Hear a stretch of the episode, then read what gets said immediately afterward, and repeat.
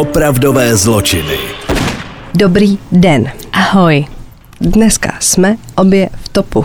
Mm-hmm. Takže pokud se začne chrchlat nebo dojde hlas, chyba není na vašem přijímači. Chyba je na našem přijímači. Ano. A to jsme říkali, že se snad nikdy nestalo, že bychom padli na nějakou ano. virózu obě. Abych vám to jako to osvětlila, nejdřív vypadla Lucka, tak jsme říkali, hele, nebudeme točit v úterý ani ve středu, dáme to ve čtvrtek, ale během toho onemocněla Bára, která řekla, už to nemůžeme dál odkládat. Ne, ne nás říká, já tak nějak cítím, že to stejně lepší nebude. Nebude. My jsme to tak jako, Takže jsme my jsme prostě rozhodli, že to radši natočíme, co kdyby to nevyšlo. Tak. Tak. Uh, já pro vás dneska mám docela takový případy v vozovkách na odlehčení. Mm-hmm. Jeden je horší, jeden je lehčí. A mám pro vás bábu a kafe, což některý teď jako trkne, ale je to velice zajímavý případ. Bábu a kafe. Bábu a kafe. A pak mám, prosím vás, um, děti opuštěný. Mm-hmm. Tak. A teď mi řekni, chceme začít kalendářem? A nebo Ale tak jestli toho máš tolik, tak klidně můžeme dát, jsou to jako kratší příběhy, on to není zase jako úplně jako bajky. tak Eh, dáme kalendář v druhé půlce? Dobře, tak jo. A já teda začnu příběhem těch opuštěných dětí. Jo. Tenhle ten příběh začíná telefonátem do kanceláře šerifa v Houstonu v okrese Harris. Potom, co jeden z policistů, který má službu, zvedne to sluchátko, tak eh, na druhém konci se ozval dětský hlas. Bylo 24. října 2021. Ale- Takže čerstvý případ. Eh, Ten hlas prosil o pomoc pro sebe a své sourozence, se kterými jsou zavřený doma. Jeden z jeho sourozenců už je údajně mrtvý a oni potřebují pomoc. Policejní hlídka a vyrazila teda k nenápadnému bytovému domu, který skrýval strašlivý tajemství. Jak jeden z těch sourozenců naznačil, tak policie v bytě našla nakonec celkem čtyři děti a jedno z nich už bylo po smrti. Hned na první pohled bylo podle zasahujících policistů jasný, že eh, je mrtvý už dlouhou dobu. Podle prvních odhadů patologa mohlo tělo v jednom z těch pokojů ležet i rok. Takže tam jsou čtyři děti, jedno je mrtvý a je mrtvý rok. A teď tam s nima jsou, nebo s ním tam jsou ty sourozenci. Šéf okresu Harris, eh, teda šéf, šerif okresu Harris Ed González svolal tiskovou konferenci a na ní veřejnost informoval o celé té situaci, co se teda stalo, co zjistili, co našli. On teda přiznal těm novinářům, že je v tom oboru už velice dlouho a že o tak strašné situaci nikdy neslyšel, protože samozřejmě ty děti byly v zuboženém stavu, v tom bytě nebyl nábytek, nebyla tam elektřina, a ty děti, že se neměly v podstatě ani čím jako přikrýt. Byl tam strašný bordel. V tom bytě byly i šváby, prostě jakože fakt nejhorší místo, co si umíte jako představit ever. A v tom žili ty děti. Jakože jenom když si jako představíte, že třeba jste v bytě bez elektřiny, zavřený třeba rok, S mrtvolou. s mrtvolou, to je taky jako upgrade. Teď jako tam není teď pro ty děti ani televize. Víš, jako teď dnešní děti, jak jedou ty tablety a všechno, pustíte si jméno manželek a všichni čumě do těch tabletů a telefonů, tak tady prostě neměli ani tam chceš, elektřinu. co tam chceš jako dělat, Ano, to je na zešílení, jako celý dny. No. No, takže v této situaci ty děti jako našly. Dětem bylo 15, 10 a 7 let. Mrtvý byl podle policie taky mladiství a děti teda byly ve špatném fyzickém i psychickém stavu. Byly převezeny do nemocnice a pak svěřeny do péče dětské ochranné služby. Děti policii řekly, že malý osmiletý Kendrick Lee byl před rokem, kolem listopadu 2020, ubyt přítelem jejich matky, Brianem Coulterem k smrti. Tak a teď se samozřejmě ptáte, jak je možné, že jsou jako děti doma sami. No, Jakože no. kde jsou teda ty rodiče, to jako po nich nikdo nepátral, nebo jak to jako funguje. No a ty média přinesly informace, že se policii podařilo vypátrat matku těch dětí a jejího přítele. Oba byli předvedeni na výslech a pak byli propuštěni. A teď, jak se jako provalilo v eh, tom říjnu, co se teda jako odehrálo, tak si ten příběh jako žije dál a teď novináře to samozřejmě zajímá, protože halo, čtyři děti, sami v bytě, nezletili děti. A tak reportáři, re, reportéři přinášejí další a další informace a, a hlavně jako řeší, jak ty děti jako fungovaly. A teď není to, prosím vás, rodinný dům, je to jako bytovka. Mm. Takže měli nějaký sousedy ty děti, takže se jako ptají, tak to si toho jako nikdo nevšim. Jakože tam byli fakt sami, jo? Tam jsou ty děti úplně sami. A zjistilo se, že teda opravdu sousedi o tom případu nevěděli. A byli úplně jako v šoku, když ta celá věc vyšla najevo. Dokonce někdo z těch novinářů zjistil, že jen týden před tím telefonátem jednoho z těch dětí na policii v tom baráku prováděli kontrolu ze stavebního úřadu. A ani, ani ta jako evidentně nechodili po těch bytech, tak ani ta jako ne, ne, nepřinesla nějaký jako zjištění hmm. a odhalení těch dětí tam zavřených. A tak se lidi jako ptali, jak je to možný, že se nikdo ničeho nic nevšim a hlavně, jak je mohla ta máma jako opustit. A oni ty děti předpokládám nevycházeli teda ven, oni byli jako zavřený. No já to tady, oni, oni je teda předvedli na ten výslech, napřed je odvezli do té mm-hmm. nemocnice, pak teda a, říkejme tomu třeba sociální služba, je to nějaká dětská ochranná služba. A rozjela se teda, rozjelo se vyšetřování, kdy teda ty chlapci potvrdili, že jejich matka, Gloria Williams, si našla novýho partnera. A problém byl na světě. Protože s ním se odstěhovala a je nechala zavřený v tom bytě. Ten pár, jak se později ukázalo, bydlel nedaleko, jen asi 25 minut cesty, v pronajatém bytě. Takže ona se našla chlapa, předpokládejme, že chlap neměl rád ty děti, mm-hmm. a tak se teda rozhodli, že se jako odstěhují, aby měli klid. A ona se tam stavila jako jednou za čas, přivezla jim jídlo a zase odjela.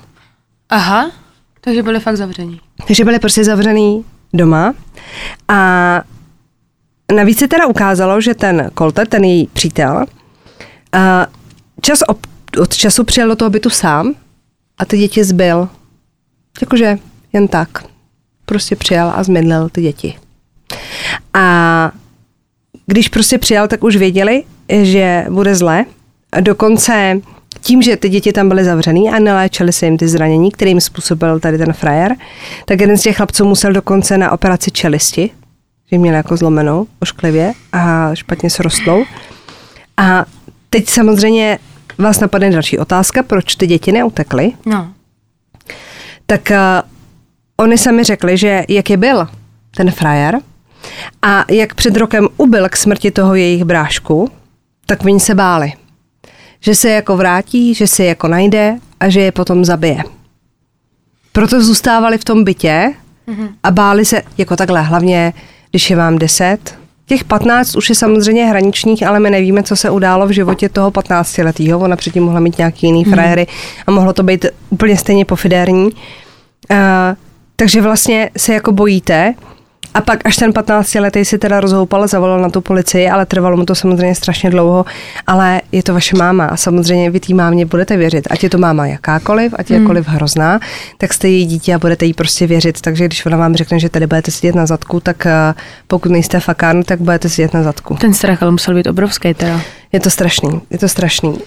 Um, tak ten jediný, kdo opouštěl dveře toho bytu, byl ten 15-letý kluk, který prej čas od času jako zazvonil na sousedy, jestli by jim mu nedali něco k jídlu. Jenomže ty sousedi si evidentně jako mysleli, že oni jsou třeba jenom jako chudí a nemají peníze, že on má jako hlad, mm-hmm. takže mu to jídlo jako dali a vlastně neřešili, že on tím jídlem pak krmí někde ještě sourozence nebo prostě, že tím živí uvozovkách celou rodinu. Prostě to je takový to, že máte pocit, je tak sousedka prostě má asi finanční problémy, tak nemají prachy, tak ti to jako hloupí vlastně někoho s tím konfrontovat a ono, když tam ty děti třeba nekřičej nebo nepláčou nebo něco, tak jako nebudete hned volat sociálku, protože samozřejmě ať je to, jak je to, tak si furt říkáte, že těm dětem bude líp hmm. s těma rodičema.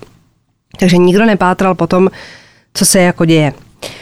Uh, ty policisti, kteří jako první vysvobodili ty chlapce z toho jejich vězení, tak popisovali, že byla vidět hrozná úleva v těch jejich očích a že normálně je jako začali objímat, když tam jako pro ně přijali a že jako nechtěli pustit a že to bylo prostě strašný, že byli jako vyděšený a že konečně jako byli rádi, že to někomu můžou říct. A samozřejmě padaly otázky, Eh, jestli ty děti jako nechodily do školy původně, že by je třeba někdo postrádal, no. že, že by třeba byla vina na straně toho učitele, že to nenahlásil na nějakou sociálku a podobně. Takže prosím vás, opět se dostáváme k tomu, že covid. Takže online výuka. ty děti byly zavřený během online výuky. To znamená, že vlastně nepřišli dobře na online výuku, ale každý může říct, jako, že ty děti učí doma, že jo. A takhle, oni by to mohli říct ve finále, i kdyby online výuka nebyla. Jakože spousta lidí dneska učí děti doma a prostě když pak skládají nějaký zkoušky, má to nějaký pravidla samozřejmě, ale když řeknete ve škole nebo na sociálce učím děti doma, tak ono, než se v tom začne někdo šťourat, jestli ty děti opravdu učíte, tak to bude asi trvat a myslím si, že v době toho covidu a podobných tady těch opatření měli všichni svoji práce dost. Mm-hmm hlavně fungovaly home office, takže nebyl asi úplně prostor pro to pátrat, jestli ty děti opravdu jako plní školní docházku nebo ne. Takže těmhle dětem bohužel ten covid teda uškodil víc než ostatním, protože prostě nikdo nepátral po tom, že jsou zavření doma a nechodí nikam. To je hrozný. Uh, Gloria a Colter byli zatčeni před knihovnou uh, dva dny potom, co byli teda vysvobozeni ti chlapci. Podle novinářů, kterým se teda podařilo sehnat záznamy kamerový z té mm-hmm. knihovny, No. tak si ta dvojice hledala informace o tom případu, takže oni byli ještě takový zmetci, že oni i vysvobodili ty kluky, evidentně to ten pár jako zjistil, a oni chodili do knihovny, protože logicky nepředpokládám, že by měli doma internet nebo počítač a chodili do knihovny koukat na internet, jakože co se událo nového v tom případu. To je hrozný. Což se teda jako zjistilo a ta veřejnost se hrozně zlobila, protože jednak teda řešili, proč ta policie, když je vysvobodila toho 24. října, pro ně nejela hned, proč jako čekali. Mělo to asi nějaký důvody. On teda popisoval ten um, šerif, že samozřejmě jsou nějaký Uh, jsou nějaký jako procesy, musí to někdo schválit, než někoho zatknete, než, než vznesete obvinění a protože asi nepojali podezření, že by mohli utíct nebo že by mohli někomu ublížit, tak prostě asi sbírali prostě materiál proti ním. Uh, takže ten Colter byl obviněný z vraždy, Glorie byla obviněna z ublížení na zdraví dítě, dítěte, ublížení na zdraví dítěte opomenutím a taky manipulace s důkazy. Všichni si teda shodli na tom, že ten systém selhal ve velkým, že si někdo měl jako všimnout. A já jsem hrozně u toho přemýšlela, že se jako řeší sousedí a tak, jo, ale my třeba máme v baráku třeba tři rodiny který mají jako děti různě jako starý, tak u těch větších si všimneš, že třeba jako mm-hmm. je, je jako vnímáte, protože je potkáte, nevím, třeba ve výtahu, nebo prostě je jako akceptujete, ale máme třeba sousedku a ta vím, že má jako malý miminko, bydlí prostě uh, v prvním patře a nepotkáváme se. A neviděla jsem třeba půl roku, jaký mi nepřijde jako divný, že to miminko, jako že bych pátrala jako, mu, nemáš doma zavřený to miminko. Víš, jako že... Je pravda, nevnímáš to tady tohle. No, no. že taky mám přehled o sousedech a taky se stalo, že jednou jeden pán vypadalo, že bydlí vedle nás, už se tam nikdy neobjevila, bydlí tam nějaká starší paní, která je hrozně tajemná. No. A nejdu k ní a neřeknu jí, hele, nezabila jste toho týpka, co tady šel. To je prostě jako to právě ono. Ano. Je ti to jedno, to stejný, když nad náma křičí jako děti v bytě, tak si neřeknu, že je tam trápí nebo týrají. Prostě si ty, jakože takže, nedojde vám to. No, no, takže ono, a já jsem teď třeba, vedle mě parkuje soused, už, už prostě roky, historicky, a on mění auta, jakože hrozně často, a já teda doufám, že třeba nekrata teď není jako zavřený, jo, když se k pointě toho, k pointě toho příběhu, ale já jsem teda měla za to, že třeba prodejce těch aut, že proto se střídají ty auta, ale Teď vedle mě stálo jako podobný, než jako předtím, říkám, tak má zase nějaký jiný auto. A byli to úplně jiný sousedi. Já jsem zjistila, že, že máme úplně, úplně jiný sousedy a že tam ti už tam nebydlej. A taky by, já nevím, kdyby on skončil zakopaný na zahradě, tak bychom si mohli říct, hm, tak ona si toho nevšimla. Jo, jo. Ale jako, pojďme si teď jako sami v sobě v té hlavě jako nastavit, že vlastně, a obzvlášť pokud bydlíte třeba v paneláku, kde těch bytů je, já nevím, prostě milion, no. milion tak to nemůžete ukočírovat. Tady ne. jich teda milion nebylo, ale tak a je, prostě to nevnímáš. A já se jako, když to řeknu jako blbě, tak já svoje sousedy mě jako nezajímá, co dělají, takže se prostě pozdravíme. No, no ti naši ani nezdraví, to jsme zažili. My máme nejlepší sousedy na světě. jo, no. Takže oni nezdraví, takže mi jsou úplně jedno, úplně mi jsou ukradený naše sousedi. A já si jako taky myslím, že ve finále, kdyby mě tam někdo jako mordoval, tak mi jaký nikdo nepřijde pomoct. Ne, nikdo. Nikdo. takže jako můžeme si tady mazat medy kolem úst, jakože, mm, ale ne. No, takže to jen tak jako, no, to je hrozný nicméně, příběh, to budu sledovat, protože verdikt teda k dnešku ještě nebyl vynesený. Je, že těm ženským vždycky tak jako přepne kvůli nějakému Vejď, chlapovi, jako, že potkáš nebo... frajera a úplně se jako vykašleš na ty děti. No, jako podle mě... Pochopíme cokoliv, jakože Už jsme tady měli všechny možné činy, co ženská udělala z lásky, ale jako zavrhnout je vlastní děti, to už jako je. A ještě takovým způsobem. Hmm. Mm-mm, to nechápu. Hmm. Schořte v pekle oba jo, dva. Oba. Tak. A ty to odlehčíme? Mám tady bábu a kávu. Co to Zní to jako báseň, bába a káva. Lucius Bechynius, bába a káva. Tak se ukláním. Já se napiju kávy toho. Napij se. Protože musíme... Káva s mlíkem je dobrá, no. Když mm. kutkáme. Tak. Eh, mám pro vás příběh Stely uh, Líbek. Já jsem se na ten příběh dostala díky tomu, že jsme se tady smáli uh, nějakému podobnému případu, kdy si někdo soudil s velkou restaurací a tenkrát mi někdo napsal, hele, ona to není taková sranda, dohledej si to. Tak já jsem si to dohledala a není to taková sranda. Fakt. Jako takhle. My se tomu asi zasmějeme, jo, ale Žunda to taková není. Tak, tak příběh Stely Líbek. Ta se narodila teda 14. prosince 1912 v Norwichi v Anglii. Není teda žádnou známou herečkou, ani nebyla ani známou spisovatelkou, dokonce ani vražetkyní. Přesto, na rozdíl od nás všech, teda takhle, pokud nás poslouchá někdo slavný, tak vás se to netýká, je o ní třeba i na Wikipedii. U nás třeba na Wikipedii není nic. Nada. Mě nikoho nezajímá. Nada. Nada. Uh, a znají celá celý svět díky jejich lásce ke kávě a taky k soudním přím. 27. února 1992 si Stella za 49 centů koupila kávu v okénku společnosti McDonald's na Gibson Boulevard South East. Už víte, kam tě mířím? Ne. Baba kafe z Mekáče? Furt nikdo nic? Uh-uh. Ne, nevětříte? Tak dobře. V autě seděla se svým vnukem, který řídil Ford Probe z roku 1989, který neměl držáky na nápoje.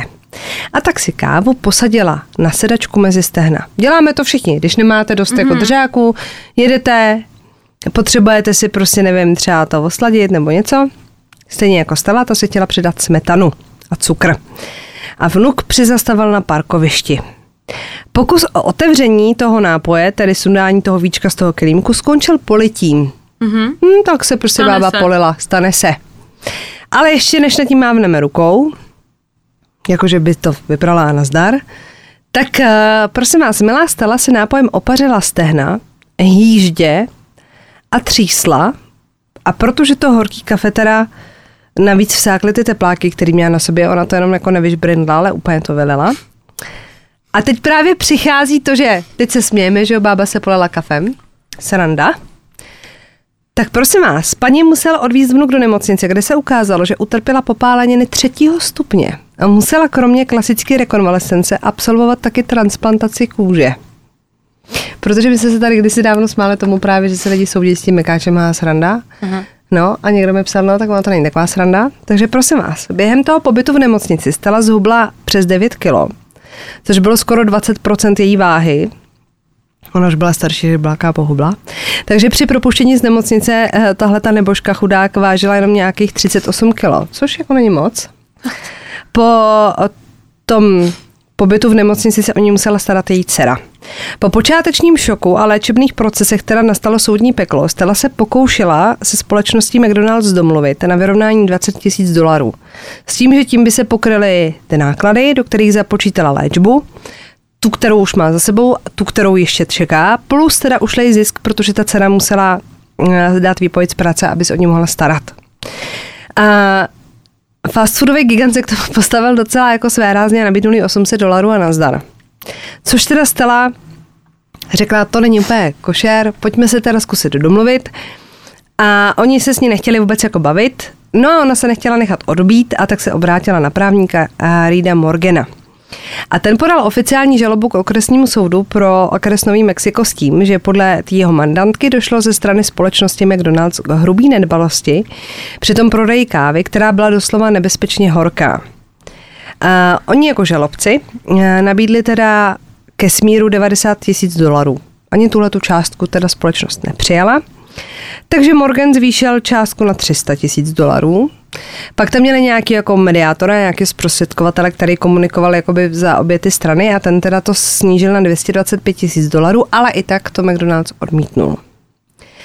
Soud odstartoval 8. srpna 1994, takže zhruba rok a půl potom popálení v Novém Mexiku. A žalobce byl uh, dobře připravený a teď přijdou ty strašně zajímavé věci, protože pro nás, jako lajky, to je tak fajn, sedu do auta, poluju se kafem. Kafe je horký, musím s tím počítat, protože mm-hmm. jsem si koupila horký kafe, takže jsem asi debil, co se polil tou kávou. Na druhou stranu, když jste se naposledy polili horkým nápojem, tak abyste si způsobili popáleniny třetího stupně. Asi to nebyla úplně sranda. A teď přichází uh, opravdu jako dobře odvedená práce, kdy žalobce poukázal na fakt, že když si v prodejním okýnku, tak říkáme my v hladovém okně, koupíte kafe, u toho McDonald's přímo tam v tom městě, tak je horká na 82 až 88 stupňů. Což je dost. Mm-hmm. A oni si udělali průzkum a objeli doslova všechny restaurace, které dávali coffee to go mm-hmm. A změřili ty teploty. A zjistili, že všechny ty restaurace s rychlým občerstvením ve městě, takhle ono jich jako nebylo tolik asi, ale bylo, bylo jich prostě dostat nějaký jako vzorek, prodávají kafe ohřátý maximálně na 60 stupňů. Sehnali si taky potvrzení odborníků o tom, že kafe ohřátý na teplotu 88 stupňů, a to je právě to zajímavé, dokáže při polití způsobit popáleniny třetího stupně za 3 sekundy. To znamená, že když se polijete tím kafem, který má těch 82 až 88 stupňů, tak nemáte vůbec prostor, jako zareagovat. Takže bába se polila, teď jí to nasáklo ty tepláky a ona by si je do tří, do tří vteřin musela sundat, mm-hmm a dá to pryč z té kůže, aby se nespůsobila ty popáleniny. Bavíme se o o popáleninách třetího stupně, což je prostě strašně moc. A pokud teda by ta teplota klesla na 82 stupňů, což je o 6 stupňů méně, než měla ta kafe, to kafe, co si ta Stella koupila, tak máte 12 až 15 sekund, což taky jako není moc. Mhm. Hlavně jako prvoplánově vás nenapadne, si to slíká. že si to slíknete, protože vás to může popálit. Jako je to horký, je to nepříjemný, ale nečekáte, že se pak celý sloupete a budou vám muset transplantovat kůži. A tady přichází právě ten důležitý rozdíl. Pokud byste se polili kávou ohřátou správně, maximálně tedy na 71 stupňů, tak máte celých 20 vteřin na to, než dojde k popálení pokožky. Což znamená, že zvládneš zareagovat a skončíš bez újmy na zdraví. To je to, když prostě si vemu horký kafe z automatu, poleju se, tak nebudu mít popáleniny třetího stupně. Mm-hmm. Jo? Uh, McDonald's měl ale připravený docela dobrý argumenty, že prý lidi, kteří si koupí kafe na cesty, přece chtějí, aby jim vydržela co nejdíl teplá. Proto v ladovém okně je teplejší, než by měla být. Ale chytrý. Ale ukázalo se, protože žalobce šťoural, tak ve hře jsou obrovský prach, jedete proti gigantovi, že si ta společnost taky dělala průzkum mezi zákazníky a z toho vylezlo, chceme méně horkou kávu, abychom ji mohli pít hned. Logicky, že jo. Takže když vyrazíte z Prahy, nechcete si ji vypít až před Brnem. Mm-hmm. Chcete si ji prostě vypít hned. No a žaloba taky eh, pátrala po žalobách, kterým musela společnost čelit v průběhu let a nebylo jich zrovna málo. Od roku 1982 až do roku 1992 žalovala společnost McDonald's víc než 700 lidí za popálení jejich nápoji. Popálení měla být různě závažná, nicméně McDonald's stály všechny újmy na zdraví víc než půl milionu dolarů. A um, našla jsem článek, který teda uh, popisuje tady ty soudní ty a že vypovídal manažer kontroly kvality pro McDonald's, Christopher Appleton, a ten na rovinu řekl, že ani takový množství žalob je nedonutilo ke změně výrobního postupu. A takhle, On argumentoval logicky, jakože selským rozumem. Každý přece ví, že horký nápoj nebo jídlo vás můžou popálit. No jasně. Tak jako jasně. Čímž ale nahrál té žalobě, která využila jeho vyjádření jako potvrzení toho, že jsou opravdu ty jejich nápoje tak horký, aby mohli člověka popálit. Taháme se za slavíčka, že jo? Porota došla k závěru 18. srpna 1994 a verdikt zněl, že společnost za zranění mohla z 80%, stala pak za zbylých 20%. Zajímavý je, že na Kilímku už v té době bylo varování. Já jsem si myslel, že až od té doby tam píšou takový to jako varování obsahuje horký nápoj. Mm. Tak to už tam bylo. Aha. Ale Tohle se prostě podle mě může stát jenom v Americe. Jakože tam máte nápis, tak si říkáte, nepůjdu s tím k soudu, protože budu za idiota, no. který prostě si nepřečte, že v tom je horký nápoj. Ale žaloba přišla s tím, že ten nápis je moc malý. To je prostě možný, jenom v Améru. Nápis je moc malý, takže se to nepočítá. Porota přeškla uh, Líbekový očkodný 200 tisíc dolarů. To bylo potom snížený o těch zmiňovaných 20%, Aha. což mělo být její spoluúčast v podstatě na 160 tisíc dolarů. Kromě toho měla žena získat odškodné ve výši dvoudenní tržby společnosti McDonald's jenom za kávu. Mm-hmm. Ta tržba za dva dny jenom na tom kafi Oh my God činila 2,7 milionů dolarů. Fuj, to je peněz. Máte Fuj. trošku marži na té kávě. To trošku jo. Hezky. Jenom na kafy. Jenom na kafy.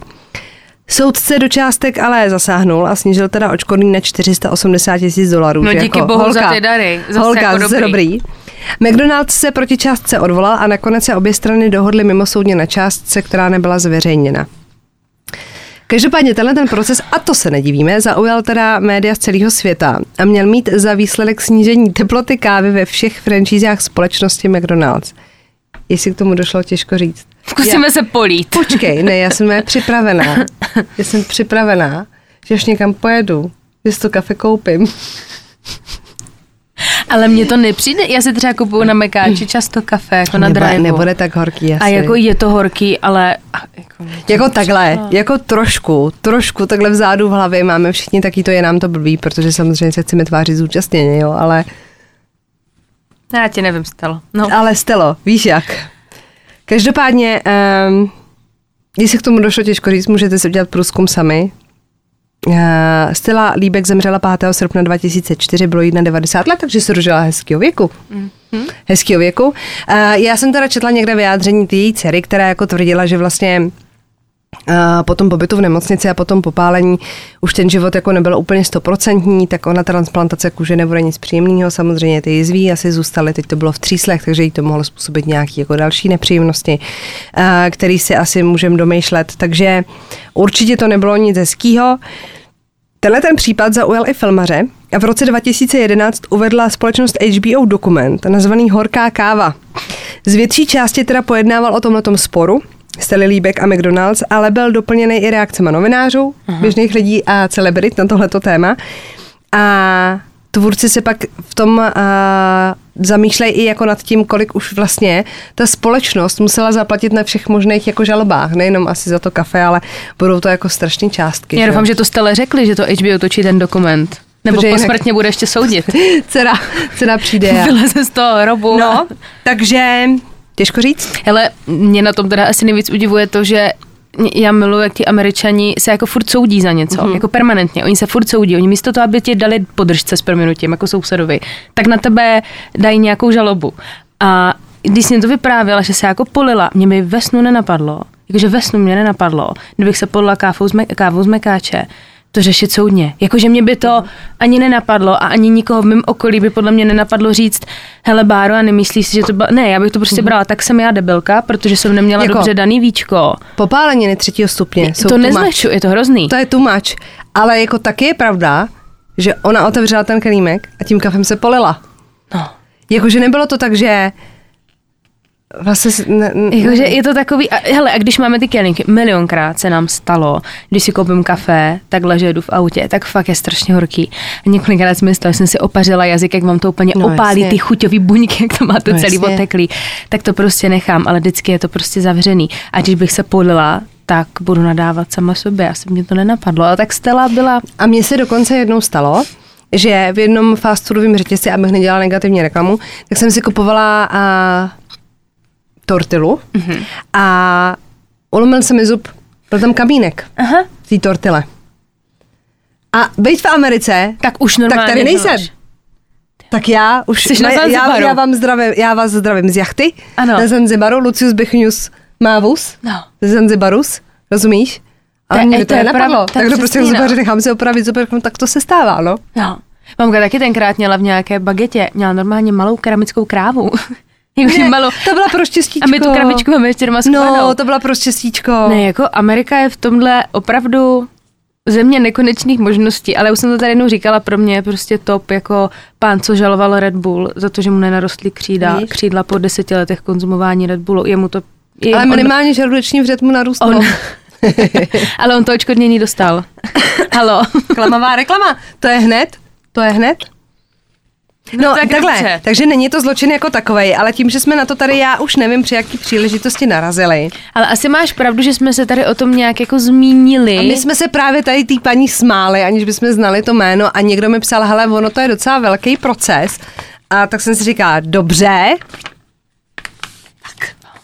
to je, to, to, je neskutečný ta Amerika, fakt. Tady ti srazí auto a budeš se soudit 10 let, aby jsi dostala nějaké očkodnění aspoň 100 tisíc korun. Ještě, ještě dostaneš pokutu za to, že jsi, že jsi se soudila. A ještě pohlavek, ještě pohlavek, že si vymýšlí, že může být rád, že máš nohy. A v Americe, tada, je to tak. Možný. Je to tak. Já Američany miluji. Američany. No, když už jsme u té Ameriky, tak mi psala uh, moje kamarádka, která žila v Americe já už nevím kolik let, a jako oper. Žila mm-hmm. tam třeba tři roky, možná čtyři. A ona od té doby má takový zvyk, že jak se všichni zdravíme třeba, že se líbáme na tvář, tak ona ne. Ona, když se vrátila z té Ameriky od té doby, tak má, ona objímá. Aha. A to, no, no, nic, já se jako dostanu k tomu gro té věci, což mi přijde fajn, aby se radši objímala, než se líbala takhle. No, to je jedno. A tam mi dneska psala, říká, ty bláho, poslouchám uh, díl, jak jsme tam měli tu Stefany, mm-hmm. co jí ubodal ten uh, v řidič uvozovkách Uberu, co nebyl řidičem Uberu, a říká, poslouchám ten díl a teď, když si vzpomenu, že jsem žila v té Americe, a teď jsem jako randila, jezdila na kalená, prostě neřešila jsem nic, cházela jsem se s lidma prostě na blind, že jo, rande, Tinder, cokoliv. A ona říká, já si tím, že jsem se vrátila. Když poslouchám váš podcast, já si divím, že jsem se vrátila. Jako to my tady v České republice ještě pohoda, ale přesně v té Americe.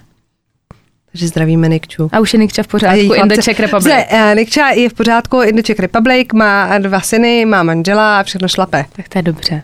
Já možná poslouchají manžela, protože jsem tady z ní udělala jako rantila jako na běžícím páse, ale... To my všichni. Ne, Niky je světoběžnice. Takže zdravíme Nikču a zdravíme všechny, co nás poslouchají v zahraničí, když už jsme u toho, aby jsme se tady nevymezovali, protože nás často posloucháte v zahraničí.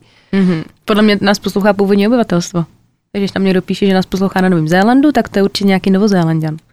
A původní uh, obyvatelstvo myslíš jako Indiány, nebo kdo byl původní? A teď, ne, já to jako... nějaká zpráva, jakože, no já bych vám teda chtěla říct. Ne, já to, jako mysli, já to jako myslím, že nás poslouchají cizinci určitě, víš, jakože ne, že tam jo, jsou takhle. na dovolený, takhle. No to jo, To byste toho měli hodně. Ano. tak, půjdeme tak to, tohle byla myšlenka dle od Trefura. Jakože, ale neposlouchej nás, tě cizinci, protože ti by nám nerozuměli. Ani slovo, ani zbla. Ale mohli by možná koukat třeba na YouTube, jako jenom obraz. Že by jim dostačilo. Jako nějací honimíři, jo? Tak zrovna my dvě takhle s těma tričkama až ke krku jsme strašně sexy, jako. A dneska kor. No. Strop teda, opravdu. Jsem opravdu. vyřízená. Tak eh, já vám Dobře. povím můj příběh, jestli dovolíte. Bude se vám to moc líbit. Je to fujky dujky. Fujky dujky. A dáme si teda policení kalendář. Jo. Jsme tady. Jsme Zpátky. tady. Se disco arénou. Hele, tak dáme první kalendář a pak tady ten... Dobře, dobře. Máme tady policení kalendář. Tentokrát jsme v měsíci září.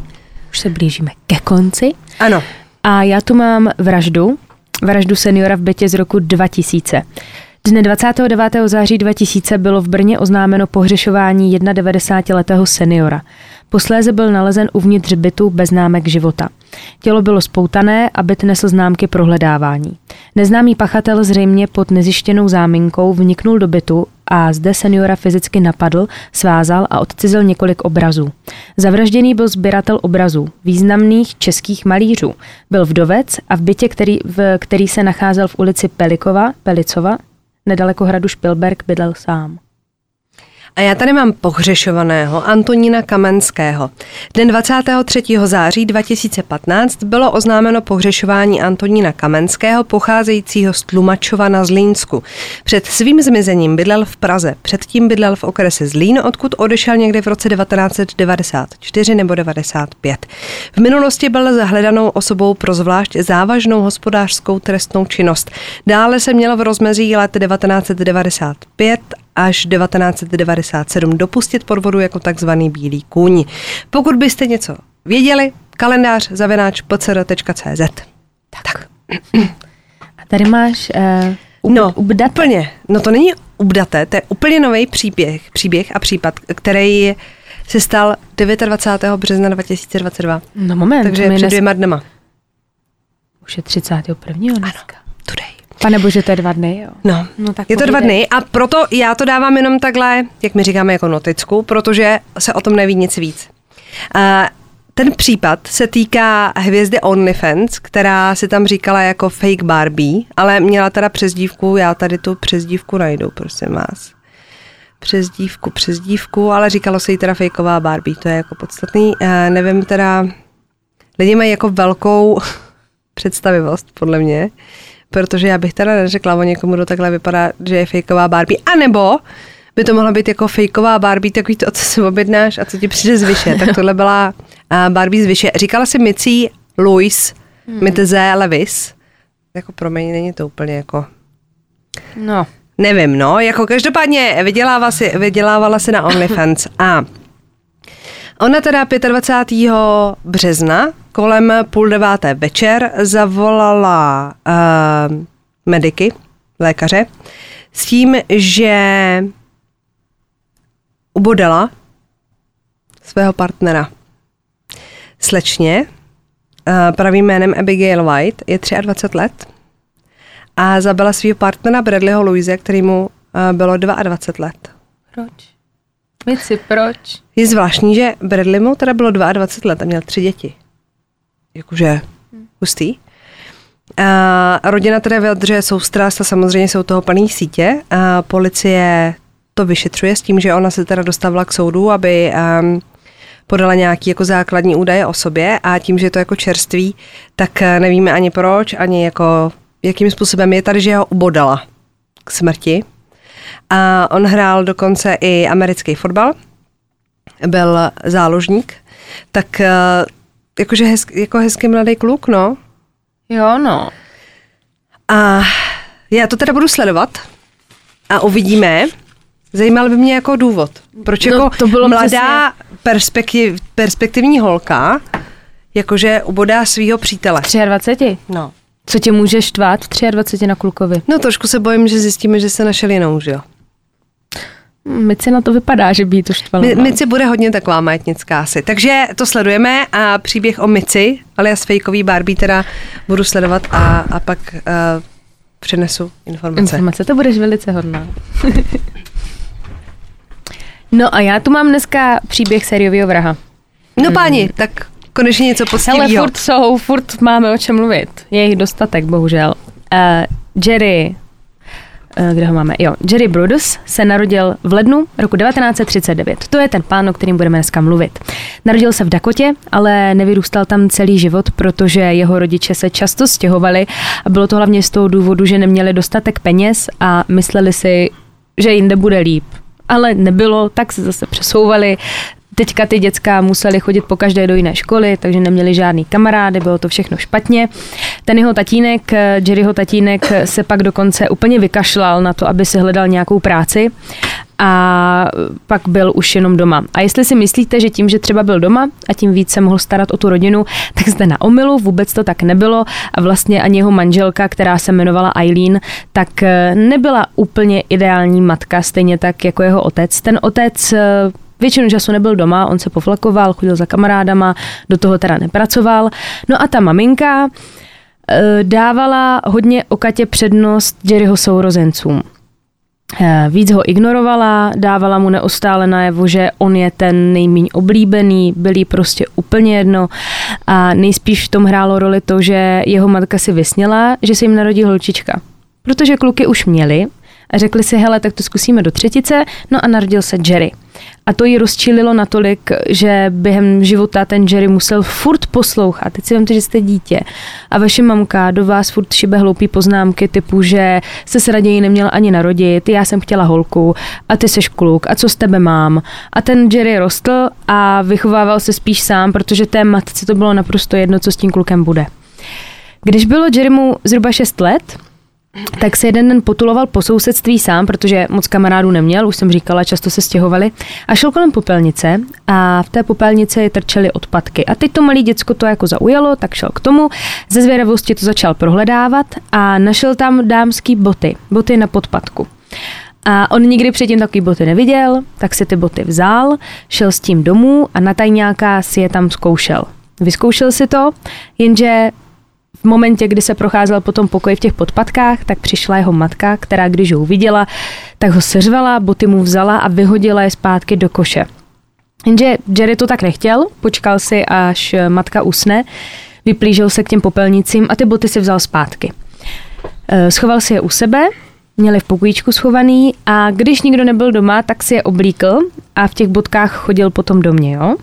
Bohužel jeho matka ho znovu načapala ale tentokrát to nebylo jen tak, že by ty boty vyhodila, ale vzala Jerryho i ty boty na zahradu a ty boty zapálila a nutila se Jerryho na to dívat. Uh, ono je to ne úsměvný, ale fakt on měl to dítě si vytvořilo třeba i k těm botům, uh, protože evidentně ty rodiče, se měl nestarali, neměl třeba nějaký hračky, neměl kamarády a on si k těm botům v podstatě vytvořil takový až citový vztah, takže to pro něho bylo hrozný sledovat, jak ty jeho milované boty se zapalují. Uh, a v té jeho hlavě samozřejmě měl strašný binec, protože jeho rodina mu dávala pořád najevo, že chtějí, aby byl holka a teď on sám byl zmatený čím dál tím víc a toužil vypadat a oblíkat se jako holka.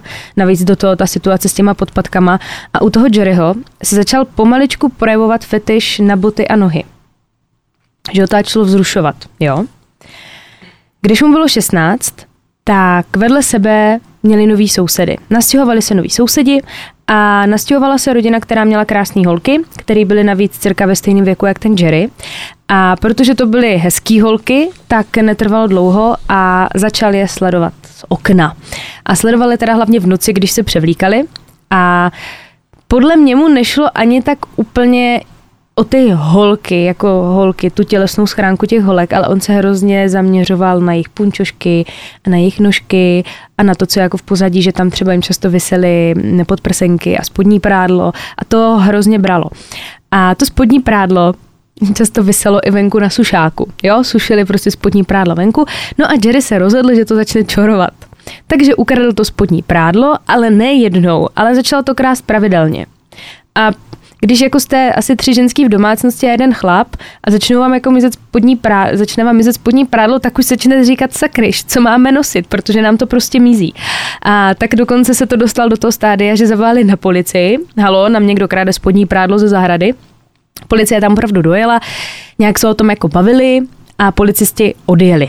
A tady ten moment viděl Jerry z okna, že tam ta policie je, dozvěděl se, že řeší právě tu krádež toho oblečení, tak eh, přišel s takovou myšlenkou, že se bude vydávat za policistu a zaklepe na jednu z těch dívek, když bude sama doma. To taky udělal. Další den přišel ke dveřím a zaklepal se slovy, že je policista a že se jde zeptat na pár, na pár otázek ohledně toho kradeného prádla a ať dojde do domu vedle a že tam všechno proberou. A ta holka mu věřila, oblíkla se a za pár minut už klepala teda u něho doma na dveře, kde nikdo nebyl Neotevřeli ale policista, otevřeli Jerry v masce, který přiložil nůž na krk a nařídili, že pokud nechce skončit špatně, tak ať se vysleče do naha. Ta holka to udělala a on jí začal fotit. Teď prosím vás. Začali fotit, teď ona musela dělat hrozně ponižující nějaký polohy, až jako sexuální. On si ji nafotil a jakmile ji nafotil, tak utekl prostě pryč v tom domě. Utekl prostě přes chodbu do nějakého pokoje pryč. A teď ta holka, co? A asi za 30 vteřin vylezl z jiného pokoje Jerry bez masky, celý vyšokovaný a říkají, ty blaho, tady byl nějaký typek v masce. A normálně mě tam držel dole a svázal mě. On chtěl jako přesvědčit jako o tom, ne. že Jo. No tak to je rostomilou. Podle mě to musela být jako hodně špatná jako herecká scéna, ale dobře, Jerry, dobře. Měl jediný štěstí, že ta holčina, i když si myslím, že mu úplně nevěřila, tak to nikomu neřekla, ani to nenahlásila, protože se cítila hrozně ponížená a nechtěla to nikomu vykládat. Uh, za to pro Jerryho to byl velice zlomový moment, protože mu došlo, že mu to prošlo. Ale rým, A nikdo se nic nedoví. A, ty můj kvítku, medový. Mám pokračovat. No a rozhodl se teda pro další akci. Jednoho slunečního dne tak se projížděl ve svém autě, měl vlastní auto a narazil po cestě na svoji spolužečku nebo holka, kterou znal ze školy a byla sama a on jí nabídl, že by jí svezl kam potřebuje a ona souhlasila. Naskočila mu do auta, ale nejeli k ní domů, ale místo toho jeli do lesu mimo civilizaci. Tam auto zastavil, vytáhl nůž a úplně stejně jako u té sousedky začal té holčině vyhrožovat, že jestli se nesvlíkne do naha, tak ji zabije. Ale holka byla hrozně statečná, ona mu řekla, no tak to teda ne. Vyskočila z toho auta, utíkala pryč, jenže on utíkal za ní a snažil se jí dohnat a teď proběhl asi nějaký boj a naštěstí tom místě mimo civilizaci projížděl nějaký postarší pár, který si toho všiml, že ta holka boje o život a podle mě se zachovali velice rozumně, že, že byli starší, byli staří, že nešli tam jí přímo pomoct, ale ujížděli k první jako telefonní budce, okamžitě zavali policajty a oni tam přijeli. Protože Bůh ví, jak by to dopadlo, kdyby ještě staříček chudák se do tohle z toho zapojil. Holka přežila, nic se jí nestalo, Jerry ho zatkli. Navíc mu taky prohledali pokoj, kde našli hrozně moc kradený hospodního prádla, takže už měli toho zloděje a těch sousedů a navíc tam teda našli i polaroidy, na kterých byla ta nahá sousedka.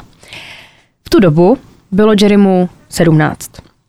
Nešel do vězení, ale zamířil rovnou do psychiatrické léčebny v Oregonu. A on tady měl samozřejmě různé terapie a různé sezení s těmi lékaři.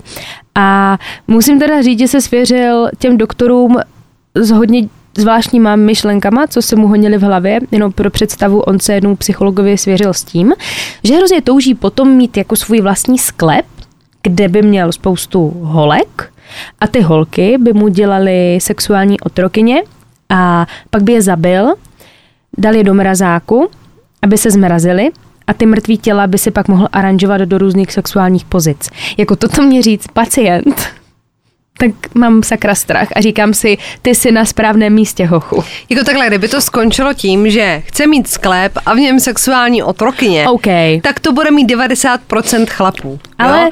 ale to pokračování s tou vraždou a mražením, to už není úplně košer. To jako bych si říkala, dobrý, tak ty tady zůstaneš. No, jenže se to tak nestalo. Je vidět, ale že v Am- Am- Amerika, viď? No jo. samozřejmě. No, že kdyby viděl naše český sklepy, tak tam by se mu ta otrokyně nevešla ani jedna, teda bych ráda no. řekla. Třeba naši mají sklep tam taky ty klasický zavařeniny, že jo, a tak, no nevím, no. No to ne.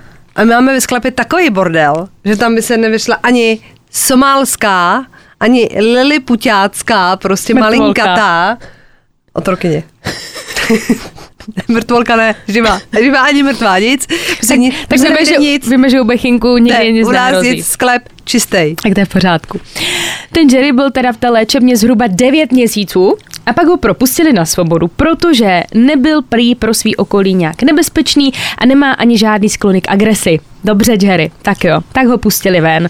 On po tom propuštění se přestěhoval zpátky k rodině, respektive teda bydlel v garáži, protože jeho matka, jak už víme, tak ho neměla moc v lásce a řekla mu, hele dobře, můžeš tady bydlet, ale já s tebou v jednom jako domě bydlet nebudu, tak táhni do garáže. Takže chudák ještě musel bydlet tam bokem. Sympatiarna. Moc milá máma. On dokončil střední školu, nastoupil do armády jako dobrovolník a během toho chodil na takový malý čorky, většinou kradl dámský spodní prádlo, nebo taky i dámský boty, když je měli třeba před vchodem položený. Nakonec se to teda ale bohužel zvrhlo něco v něco horšího, protože začal mít takovou zálibu, že jezdil po okolí ve svém autě a vybíral si atraktivní ženský. Jenom na ně teda koukal a jakmile mu nějaká padla do oka, tak ji ještě chviličku sledoval. No a to se stalo jeden den, kdy si tak vyhlídl jednu slečnu, e, tu pak sledoval, jestli s někým náhodou není, pak u ní zastavil, popadli, nadspali do auta a odvezli do hor, kde nikdo není.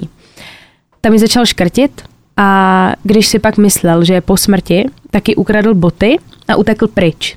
Ta slečna přežila. Ona hrála, že je mrtvá, když ji škrtil každopádně ona, když šla po té ulici, tak on jí přepadl ze zadu, dali na hlavu nějaký pytel, takže holka vůbec nevěděla, jak ten člověk vypadá. Takže samozřejmě to nahlásila, ale bohužel uh, neměli popis útočníka, neměla žádný vodítka, co by té policii řekla, takže toho Jerryho nechytili. Teď už se přesuneme teda do doby, kdy bylo Jerrymu 23 let. V tu dobu potkal svoji lásku, Ralfín. Jí v té době bylo 17, když se potkali, ale byla to velká láska a nakonec uh, otěhotněla, takže se rozhodli, že se i vezmou, když už budou mít to dítě. Během toho manželství všechno bylo jako v pohodě, on se k ní choval moc hezky, Ralfín byla spokojená, teď mělo být to dítě na cestě, jenže během toho manželství si ta Ralfín všimla, že ten její manžel se chová nějak divně, protože on jí začal oblíkat do ženských šatů a spodního prádla a do bod, který ale nebyly její. Jo, takže si to představte, že za vám přijde váš frajer a přiveze vám prostě spodní prádlo, oblečení a buty a začne ti říkat, prosím tě, obleč si to. Tak počkej, pokud jsou na tom cenovky, tak si to oblíkám. Ano, ale nebyly, nebyly. A, a ona se optala? A ona se optala no. a ona to jako neřeší a ona, teprve, jak má si nějakou uchylku, jak to přežiju. No a ona v těch hadrech musela pak pouzovat v nějakých úchylných jako polohách uh-huh. a on mhm. si ji fotil, eh, fotil na ten foťák. Ona mu to fakt tolerovala chviličku, protože ho milovala a jednou už toho prostě měla dost, protože jí došlo, hele, je to trošku zvrhlý, já ti na to kašlu. Takže přestala mu pouzovat, přestala si to oblíkat, radši se prej nechtěla ani pídit potom, kde je původ toho oblečení. A protože teda žena mu tady na tu hru nepřistoupila, tak Jerry začal zase jezdit po městě a stolkoval ženský. Podle mě to nebylo značkový. To byl celý problém. Kdyby to bylo značkový a drahý, tak frérka necekne. Necekne a To vám říkám, necekne. No a Jerry takhle jeden den zase stolkoval a vyhlídl si krásnou mladou holku, která čekala na zastávce autobusu. A Jerry teda zaparkoval auto, stál na té zastávce, nastoupil s ní do toho autobusu a jel s ní celou dobu až k místu jejího bydliště. Jo? Tam se schoval a čekal, ona totiž bydlela v takové bytovce a teď koukal na to místo, kde se rožne, aby věděl, kde ta holka bydlí. No, tak už věděl, kde se rožlo, takže věděl, v jakém patře bydlí, který to je přesně byt. A potom jenom čekal, až se zase zhasne, aby věděl, že už spí. Takže tam musel čekat podle mě hodně dlouho. Každopádně se to stalo, zhaslo se a Jerry se vydal do jejího bytu, on se tam opravdu, opravdu vloupal, ale nechtěli nějakým způsobem ublížit, on čel po šatní skříni. A v té šatní skříni začal hledat spodní prádlo což se taky podařilo.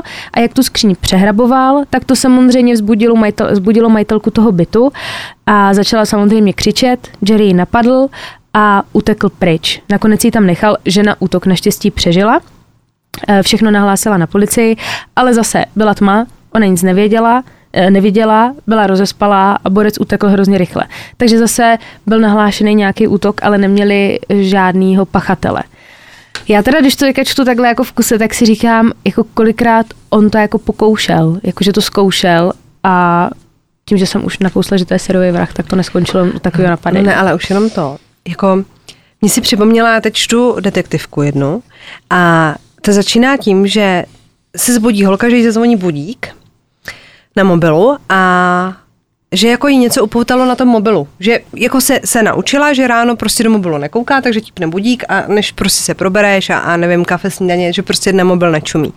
A že jí jako něco zaujalo a najednou zjistila, že má změněnou tapetu na tom mobilu. Bydlí sama ta holka. Ua. A na té tapetě je ona, jak spí. Chris, tak to si děláš srandu. Opět mě to evokovalo. Teď, jak si říká, že se zbudila ta holka, jakože já, já prostě, jakož, jakož, i pro chlapa je to je, jako těžký, ale ta představa, a oni tam přesně popisují ten stav toho, jak najednou se doma, jako necítíš doma. Protože prostě někdo u tebe byl a vyfotil tě. To je strašné. A teď ona si to snaží v té hlavě nějak jako dobře, tak v tom bytě nikoho nenajde. A okna zavřený, dveře zavřený. Jo? Takže ona si říká, tak třeba jsem byla rozespalá, chápeš, tak jsem se vyfotila třeba něco, víš, jako hledáš je to technika, hledáš no. nějaký jako vysvětlení a jde do koupelny si vyčistit zuby a zjistí, že někdo ještě ustřih ofinu. Počkej, a teď si jako představ, že tohle, to přesně, nebo se zbudíš a máš tam fréra, který si ti hrabe ve tvých věcech. Ta představa, jako teď to domů jdeš jako do skrýše, to je tvůj přístav. Bezpečí, no. Ano. A to, že tam někdo byl a hrabal se ti ve tvých věcech, strašný. je strašný. Nejde o ty věci jako věci, ale o to, že na ty věci někdo šahal a teď no. prostě byl u tebe doma. To je tak strašný. Ty, ale to je mazec, Tohle co se jako teďka, to z toho mám plně husí kůže. Jakože vidíš svoji fotku. No, ještě nevím, ještě nevím. Uh, oni pak teda najdou mrtvou. Teď ji zrovna našli jako mrtvou, že nějaký hlášení. Takže jako nemám rozuzlení, jak se k ní jako dostala tak, ale prostě je to strašně creepy. To je brutální. No, tak to je něco obdobného. uh, pardon, já se kde my jsme skončili. Uh, jo, takže tady ten útok nahlásila, ale bohužel se to, se to nevyřešilo. No a Jerry v, tom, v tento moment uh, dostal pocit, že ho nikdo nemůže zastavit a že si může dělat, co chce, protože už to bylo několik útoků a nikdy ho nečapli. Teď co přesuneme teda do doby, kdy mu bylo 28 let, stále ženatý, už měl dítě, našel si stálou práci, pracoval jako elektrikář, no a v tu dobu si přestavěl sklep na takovou svoji místnostku. Jo? V té místnosti měl navíc i tmavou komoru na vyvolávání fotek a důležitá informace, jeho žena měla naprostý zákaz. Jenom špičkou vkročit do toho sklepa. Prostě zákaz. Takže nevěděla, co tam celý týden dělá. Teď teda je před náma první vražda. Stala se v lednu roku 1968. Obětí byla 19-letá Linda, která prodávala v sousedství encyklopedie. Jak když máte v těch filmech, jak ty mladé holky klepou na ty dveře a prodávají nějaké dobroty nebo takové knížky, tak to přesně byla Linda. Bohužel zazvonila teda i na Jerryho, který projevil o encyklopedii obrovský zájem a pozval je do domu, že musí najít peníze. A jakmile byla holčina v domě, tak na ní zezadu zaútočil, praštili do hlavy a začali škrtit. Jeho žena, prosím vás, a to dítě, tak byli během té vraždy celou dobu opatrovíš a nic nevěděli. On tu holku schoval do sklepa a v tu dobu byla už bohužel mrtvá. Nechali tam, utíkal nahoru za tou ženou, dal jí peníze a řekl, hele, venku je hezky, tak vem syna a utíkejte ven, se jako pro větra, dělejte si nějaký hezký den. Oni odešli a v ten moment utíkal Jerry do sklepa, kde si začal to její mrtvý tělo fotit. A on ho oblíkal do nakradeného spodního prádla nebo ji fotil nahou a zase jí dával do ponižujících různých pozic sexuálních. Taky uh, jsem se dočetla, že ji zneužil po tom, co byla po smrti, různě ochmatlával, jako nechutný. A když už měl teda jako hotovo, že byl ukojený s tou mrtvolou, tak si chtěl nechat něco na památku. A on jí uřízl nohu a uřízl jí tu nohu jako kdyby od kotníku dolů a tu nohu dal do mrazáku. Jako doma? Jo, on měl v tom sklepě mrazák. Jo, ve sklepě, já jsem se řekla, že ji přinesl domů, že tam měli, měli mezi vepřovým prostě, víš, jako mražená zelenina. Ne, ne, ne, on, jí, on jí dal do mrazáku v tom, v tom sklepě a to není všechno, pak následně s tou nohou se vás... Protože já jsem si říkala, kámo, co budeš dělat s chodidlem? No tak on se hezky zmrazil a několikrát týdně se k tomu, k té noze vracel a dával jí kradený boty, že mu zouval, zouval, obouval do kradených bot, fotil si to a nebo se s tou nožičkou různě fotil, jo?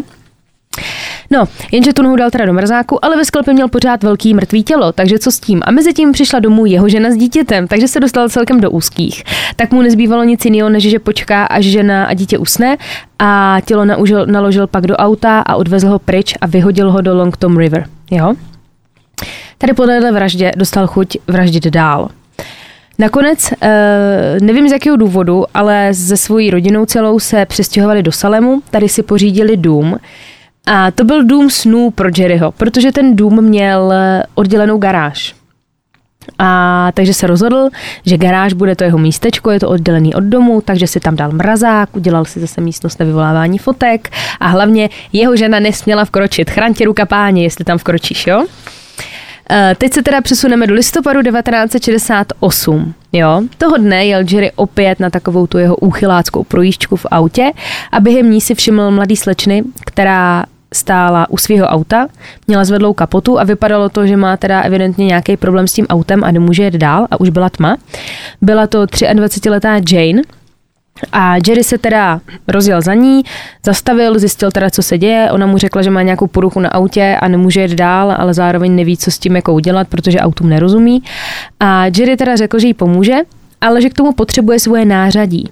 A tak té Jane řekl, že si jede domů pro to nářadí a že klidně může jet s ním, aby nemusela čekat v tom autě, že už je pozdě večer, že v okolí nikdo není, tak aby se jako cítila v bezpečí. Ona k němu sedla, opravdu jeli k němu domů, zajel autem na pozemek, nechal auto stát před garáží, takže ta holka, já být to holkou, tak jsem v klidu, protože jede si pro nářadí, zastavil u garáže, všechno jako sedí. Jenže když čekala v tom autě, tak se Jerry vrátil, otevřel vlastně, ona seděla na sedle spolujezdce, on otevřel dveře vzadu za tím spolujezdcem a začal jí škrtit nějakým uh, lanem, ji začal škrtit.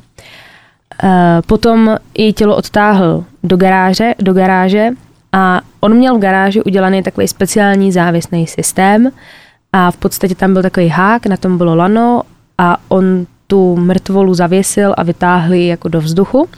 Takhle tam vysela pět dní. Pět dní tam vysela, během toho si ji fotil, oblíkal na ní zase to kradené oblečení, nebo byla nahá, osahával jí, dělal si u toho dobře a podobné nechutnosti. A během toho, co tam to mrtvé tělo vyselo, tak eh, Jerry měl slíbenou dovolenou se svojí ženou.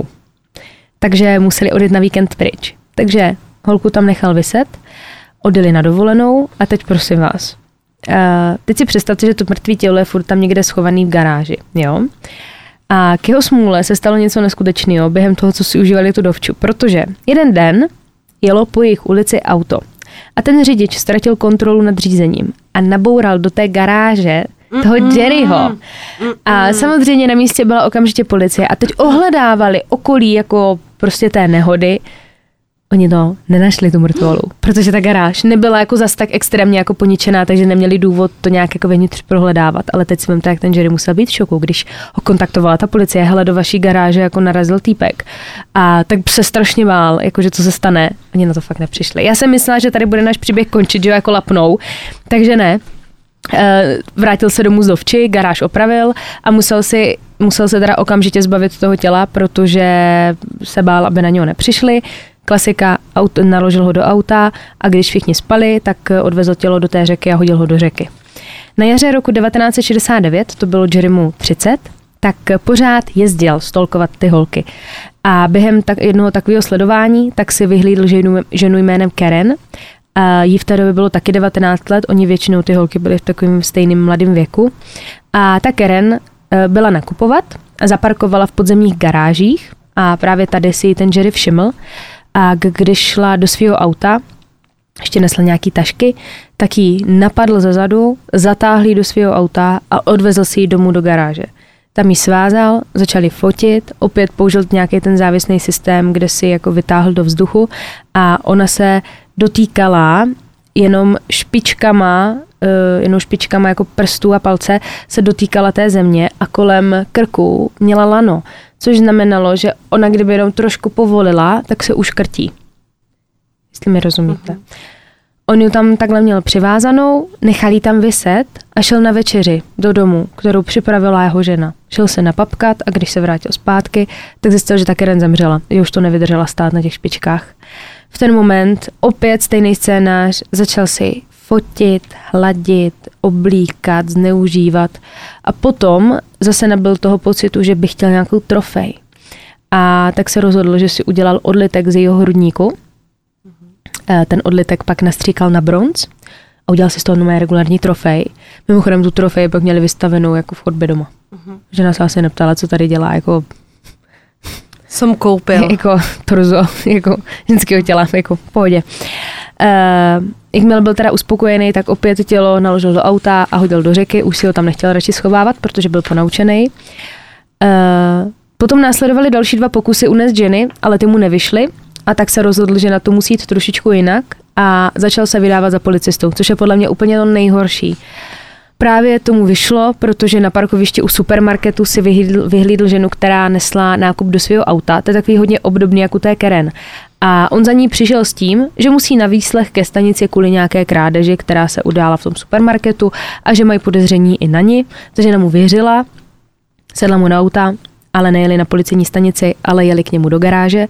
Tam vytáhl nůž před tou garáží, eh, zavedli do garáže, tam ji opět zavěsil a v podstatě ji umůčil k smrti.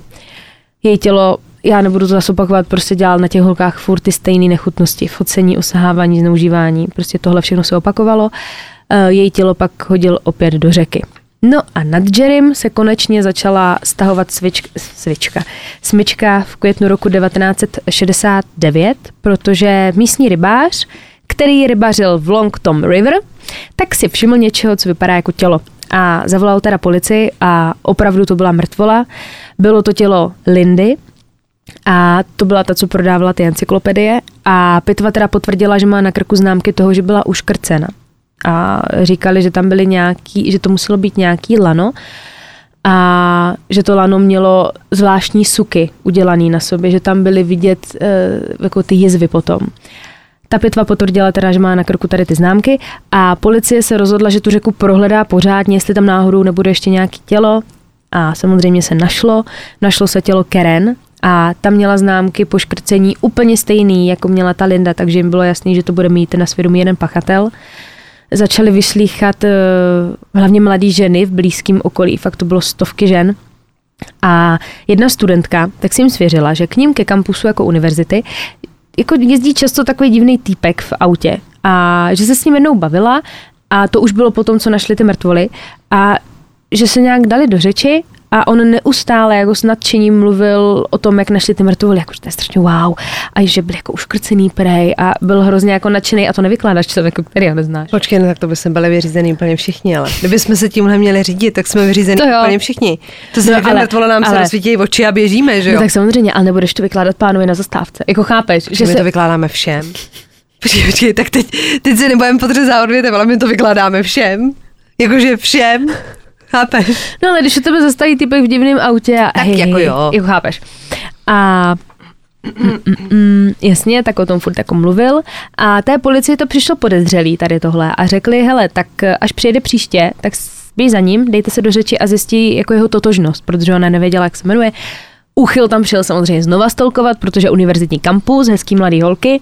E, ona se s ním dala do řeči a zjistila teda, že jde o Jerryho. Policie si teda byla na 90% jistá, že to udělal on, ale samozřejmě neměli žádný důkazy a nemohli ho hnedka tak osočit. A jeden vyšetřovatel, protože měli jeho adresu, tak se vydal k němu domů. A on stál mezi těma dveřma, bavil se s tím Jerrym a teď ten vyšetřovatel tak jako furt pokukoval dozadu jedním očkem, jestli si třeba něčeho nevšimne nebo to. A ze stropu vysel, vyselo lano. A teď ten Polda se na to tak jako dívá a vedou ten přátelský rozhovor, no a ten Jerry mezi tím říká, líbí se vám moje lano? A ten vyšetřovatel, no, se koukám. A on vám uříznu kousek, jestli chcete. Jako, že mu fakt jako uřízne kousek toho lana. A teď ten policajt si říká, tak si idiot, protože jestli tam sfakněl ty holky, tak se tím usvědčíš totálně, kámo. A on říká, tak jo, tak já bych si jako vzal. On mu to uřízl, to lamo, dal to tomu vyšetřovateli, co se nestalo. Po podrobné analýze se zjistilo, že jde o lano, kterým byly uškrceny ty holky. Jako Jerry, jako vážně. Nakonec teda dostali policisti povolení k prohlídce a prohledávali mu teda i auto, ale bylo zajímavé, že to auto bylo celý mokrý, jakože zevnitř, jakože jak kdyby ho někdo umýval celý. A když se optali na to, hej kámo, proč máš tak velký auto, tak řekl, že byli v, garáži, v garáži, že byli v myčce a děti nechali otevřený okna. Všechny.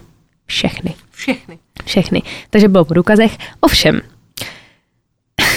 v jeho garáži Našli fotky těch mrtvých holek, co se našly v tom rybníku.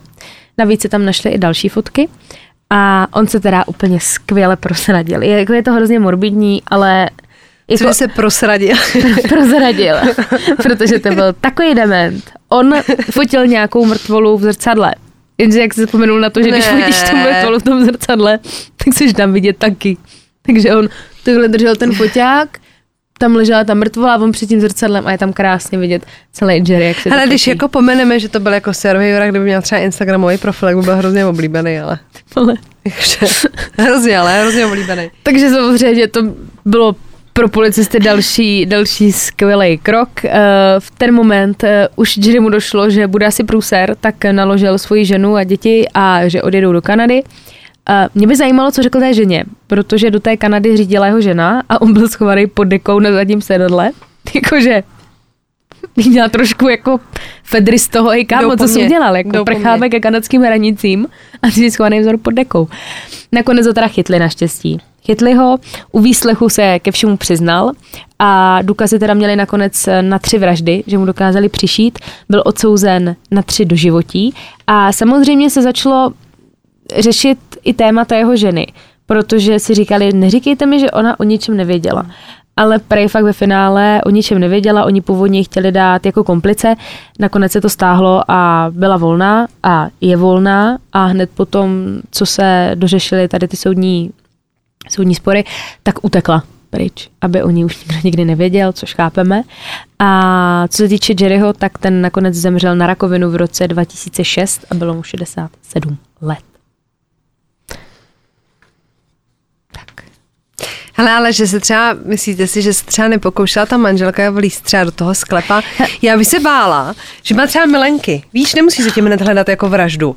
Ale přece první, co uděláte, je, že já bych se normálně nastudovala někde, jak se otevíráš perhákem prostě zámek. Jasně. A normálně bych jako na tajňáka se tam pokoušela dostat. Hlavně, jako mě už jenom kdyby chlap řekl, nelez mi do počítače, tak první no, věc, tak proč já tam vlezu, že jo? Tak mu tam vlezu a to je blbej počítač.